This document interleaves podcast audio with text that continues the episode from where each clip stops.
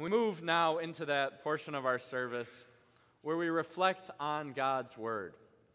And I'm going to ask you to reflect pretty far back this morning. So, a couple of weeks ago, October 16th, we were still in a series moving through the Old Testament people of God and looking at all of the ways that God worked through his Old Testament people.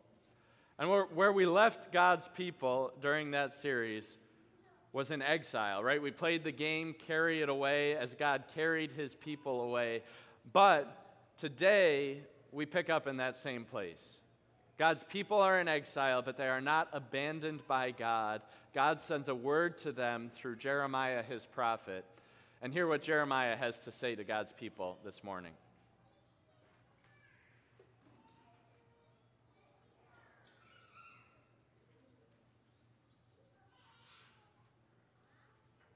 Been destroyed by their enemies. The southern kingdom of Judah was also in trouble. God was angry with the people of Judah. They did not obey him. They lived however they wanted to live. They sinned and were unfaithful to God. God loved his people. He didn't want to destroy them. God sent prophets like Jeremiah to warn the kings and people to stop sinning and turn back to God. But they didn't listen. So God sent his judgment by bringing the king of Babylon to Judah. King Nebuchadnezzar invaded Judah and took some of God's people, the best and most intelligent men, to Babylon. He left Jehoiakim in Judah as king.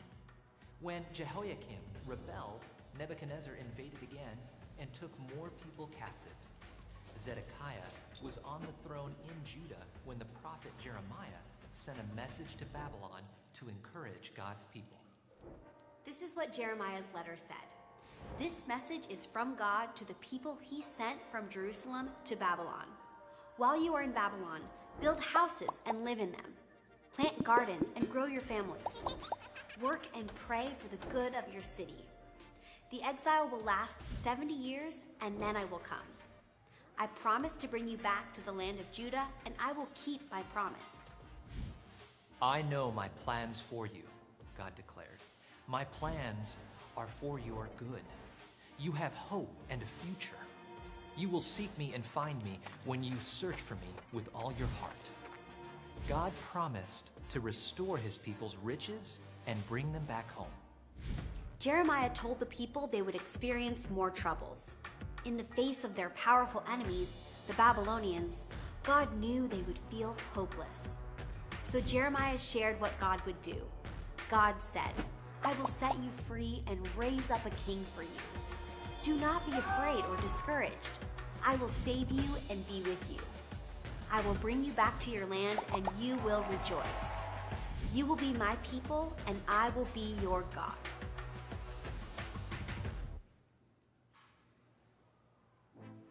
God did not abandon his people.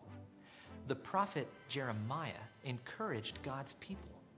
He said God was going to save his people from captivity and raise up a new king, a forever king, from David's family. If you ever played team sports or been on a team, you know there are kind of two kinds of teams. There are, there are those teams who, who like to have fun, and then there are those teams who have championship hopes. And, and, they, and they carry themselves very differently because the teams with championship hopes are so focused on what is going to happen then that it has implications for how they act now. Or the goal of practice isn't to have fun, it's not to get through it so that you get to play in the game, but the goal of practice is to get better and, and to improve. And the hope that they have of a championship has implications for everything that they do now. The then informs the now. Jeremiah's letter to the people of Israel was also about the now and the then. And the then was really great The then was an awesome victory. The then that Jeremiah speaks about, the hope that he gives to the people of Israel, is a hope for peace and prosperity, of returning to their land, of living in their home with their own forever king, of an awesome victory. But if you're living in the now, if you're Eli the elder over in exile in Babylon, you might be thinking, well, that's all nice, Jeremiah, but what about right now? Because as Eli the elder looks around him, he sees a foreign land. He's surrounded by people who, who think very differently than he was raised to think. He is in a land with a king that he doesn't like, paying taxes to a people he doesn't like, and filled with the bitterness of being pulled away from the life that he chose for himself and placed somewhere that he doesn't want to be. What does God do for his people now? In the here and now, through the prophet Jeremiah, God gives his people hope. That's the message this morning that God gives his people hope. And the hope of what God is going to do then has implications for the people right now. And you heard the implications in the video build houses, plant gardens, have children and marry them off, do the normal life things here and now. But don't do them like bitter people in exile. Don't be filled with the bitterness of, of hating the king, of hating the kingdom that you're in. Be a different kind of exile because you have a victory ahead of you. Don't just get through this time, but grow in this time. And so, even though Jeremiah tells God's people to live normal lives, he tells them to live those lives a little bit differently by praying for the peace of the kingdom. They get to live out a little portion of the victory, a little portion of the peace that God is going to deliver them, even here and now in their exile by praying for peace, by being people of peace. Until that day when God would make that hope a reality. And He would, obviously, as God always does, He would make His promise come into fruition. God would return the people to Israel. They would live as people of peace. They would have kings that would support the worship of the one true God. And more than that, years later, hundreds of years later, God would bring them their forever King Jesus. And like Jeremiah, King Jesus has a message of now and then. Jeremiah and Jesus both remind us that the gospel of God is not a gospel of doing the right things and, and giving the right amount of money so that God will bless you here and now. No. No, the gospel is the hope that God gives us here and now of a world of peace, of a victory where our forever King reigns in Jesus. Now, in Jesus' life, the now was defined by a cross. It was defined by Jesus giving up everything he had to make that hope a reality. And he delivers that hope to you.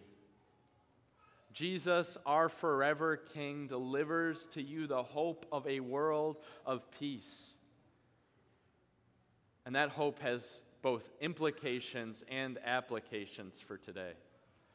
It has implications for today, just like for the people of Israel, their hope had implications for today. It means that even though we're here in this world of brokenness, and even though after elections happen, we might not like who gets elected, even though we are here and the taxes are heavy and the inflation is hard, in this world of brokenness, we also are here to build houses, to plant gardens, to have children, but not to do it in bitterness for the situations that we find ourselves in, but to do it filled with the hope that Jesus is delivering to us.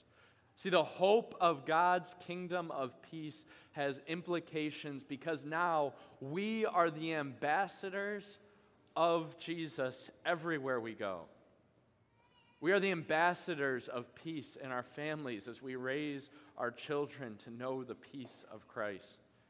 We're ambassadors of peace as we go out into the world to our workplaces, as we go home to our neighbors. We, everywhere we go, we're ambassadors of the kingdom of peace because God gives us a certain hope here and now that He will deliver peace and prosperity when Jesus comes back.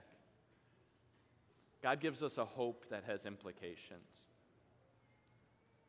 But even more than the people of Israel, we also have a hope that has applications here and now. See, we aren't just ambassadors in a foreign country, but we're ambassadors who have an embassy of God. When we gather together with people who also believe in Jesus and the hope that we have, God actually comes to dwell with us. This place where we gather is our embassy of God, where God applies the hope. Even the kingdom that's coming comes down to be with us, even here and now, as God brings peace. He brings peace as He speaks forgiveness to you of the sins that we have that separate us from God. He brings peace as He speaks His own word to you through my mouth, as He speaks to you through your children, as He speaks to your children through you. God delivers peace in this place, the embassy of His kingdom of peace. And here on the altar, Jesus Christ, our forever King, reigns. We have a hope of the then when Jesus brings peace.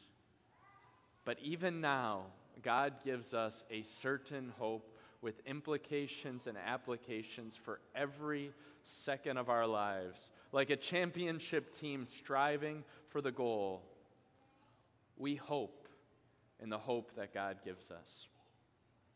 Amen.